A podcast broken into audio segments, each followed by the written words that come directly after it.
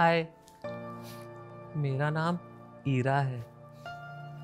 ईरा का मतलब the devoted one मैं भी ना अपने डांस के लिए बहुत डिवोटेड हूँ।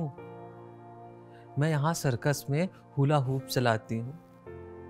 वैसे तो मैं भरतनाट्यम की ट्रेन डांसर हूँ, पर इस सर्कस में लोग मुझे हुला हुप चलाते ही देखना चाहते हैं। जब मैं यहाँ पर आके हुला हुप चलाती हूँ ना तो सारे लोग मुझे देखने लगते हैं। वो सब मुझे छूना चाहते हैं। सब लाइन मारते हैं मुझे। लेकिन मैं ना, किसी और से प्यार करती हूँ। आरव नाम है उसका। लेकिन हम लोग कभी मिल नहीं पाते। उसकी कुछ धुंधली सी याद है मुझे। ठीक से चेहरा नहीं याद है। हम लोग अभी कुछ दिन पहले रेस्टोरेंट में मिले थे। वहाँ पर उसने एक चिट छोड़ी थी। उस चिट में कुछ बात लिखी हुई थी। मैंने भी उस चिट में उस बात का जवाब दे दिया और हम लोग अब बस चिट से ही बात करते थे। अभी कुछ दिन पहले उसने मुझे अपना नंबर भी दिया था। मैंने उस नंबर पे बहुत फ़ोन किया, पर बात ही नहीं हो पाई। बिज़ी होगा बेचारा शायद, पर मैं ना उससे बहुत प्यार करती हूँ। कहते हैं ना कि अब आप अगर किसी से बहुत शिद्दत से प्यार करते हैं तो ज़रूरी नहीं है कि वो आपसे मिल पाए। शायद मैं भी आ रहा से कभी मिल नहीं पाऊँगी। अभी उस दिन जब मैं आरव को फ़ोन ही कर रही थी, तभी वो चार अफ्रीकी मेरे कमरे में घुस आए। वो आकर मुझे इधर उधर छूने लग गए थे। बार बार मेरे ऊपर हाथ फिराने लग गए थे। मुझे बहुत डर लग रहा था। मुझे उन चारों के चेहरे में वो चार चेहरे नज़र आ रहे थे। जो पुलिस स्टेशन ने दीदी के वक्त दिखाए थे। दीदी। वो दीदी मुझे बचपन से बहुत प्यार करती थी।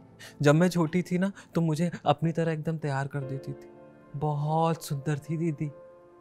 और दीदी ना, ट्रेन भरतनाट्यम डांसर थी। मैं भी उसके साथ भरतनाट्यम सीखने जाती थी। और दीदी मेरी हॉस्पिटल में काम करती थी। वो डॉक्टर थी।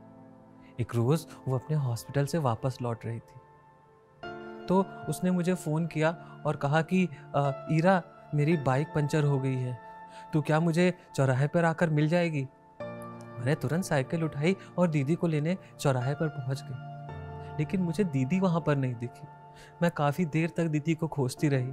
बहुत देर तक दीदी नहीं मिली तो मैंने मम्मी पापा को फ़ोन किया और मम्मी पापा से कहा कि, पापा मम्मी, दीदी नहीं मिल रही है। आप लोग भी आ जाओ। हम सबने दीदी को बहुत खोजा, लेकिन दीदी नहीं मिली। हम थक हार के तीन बजे तक घर वापस आ गए थे।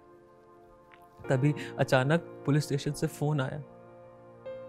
जैसे ही हम पुलिस स्टेशन पहुँचे, वहाँ पर हमने देखा कि दीदी की जली हुई लाश पड़ी हुई थी।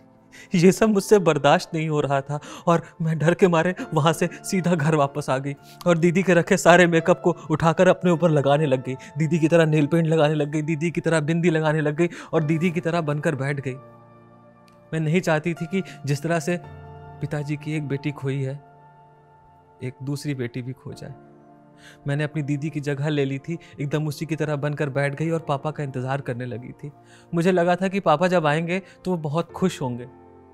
लेकिन तभी पापा कमरे में आए। उनका मिजाज बदला हुआ था। उन्होंने मुझे देखते हुए कहा यह क्या हाल बना रखा है तूने?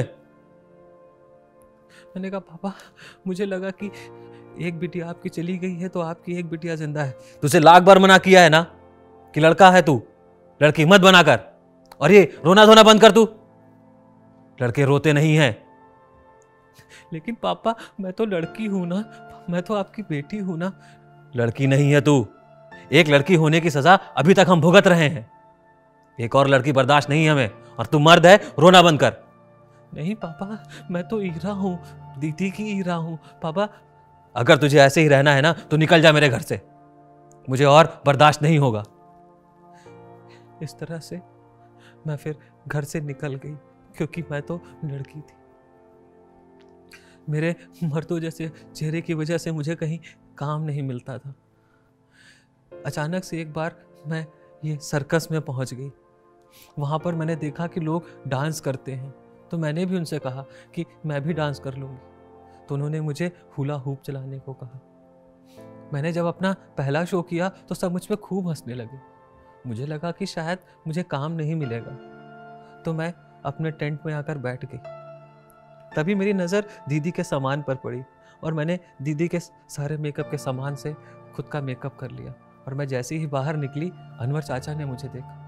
अनवर चाचा ने कहा कि तू एकदम ऐसे ही रह और हुला हुप चला और ये राज हम दोनों के बीच में ही रहेगा। तब से मैं यहाँ पर हुला हुप चलाती हूँ। सब मुझे बहुत पसंद करते हैं। सबको मेरा एक्ट बहुत पसंद आता है। सब मुझे लाइन मारते हैं। सब मुझे छूना चाहते हैं। लेकिन अभी उस रोज़ वो चारों अफ्रीकन मेरे कमरे में घुसा है। वो मुझे नोचने घसोटने लगे थे। वो मेरी तरफ़ बार बार नोचने लगे थे। मुझे बहुत अजीब सा हो रहा था। ऐसा लग रहा था मेरे दिमाग में दो दो आवाज़ें चल रही हैं। मेरे अंदर कोई दो दो हिस्सा चल रहा है और मैं धीरे धीरे अपने ही आप में छुपती जा रही थी और अचानक तभी मेरी इरा को छोड़ दो।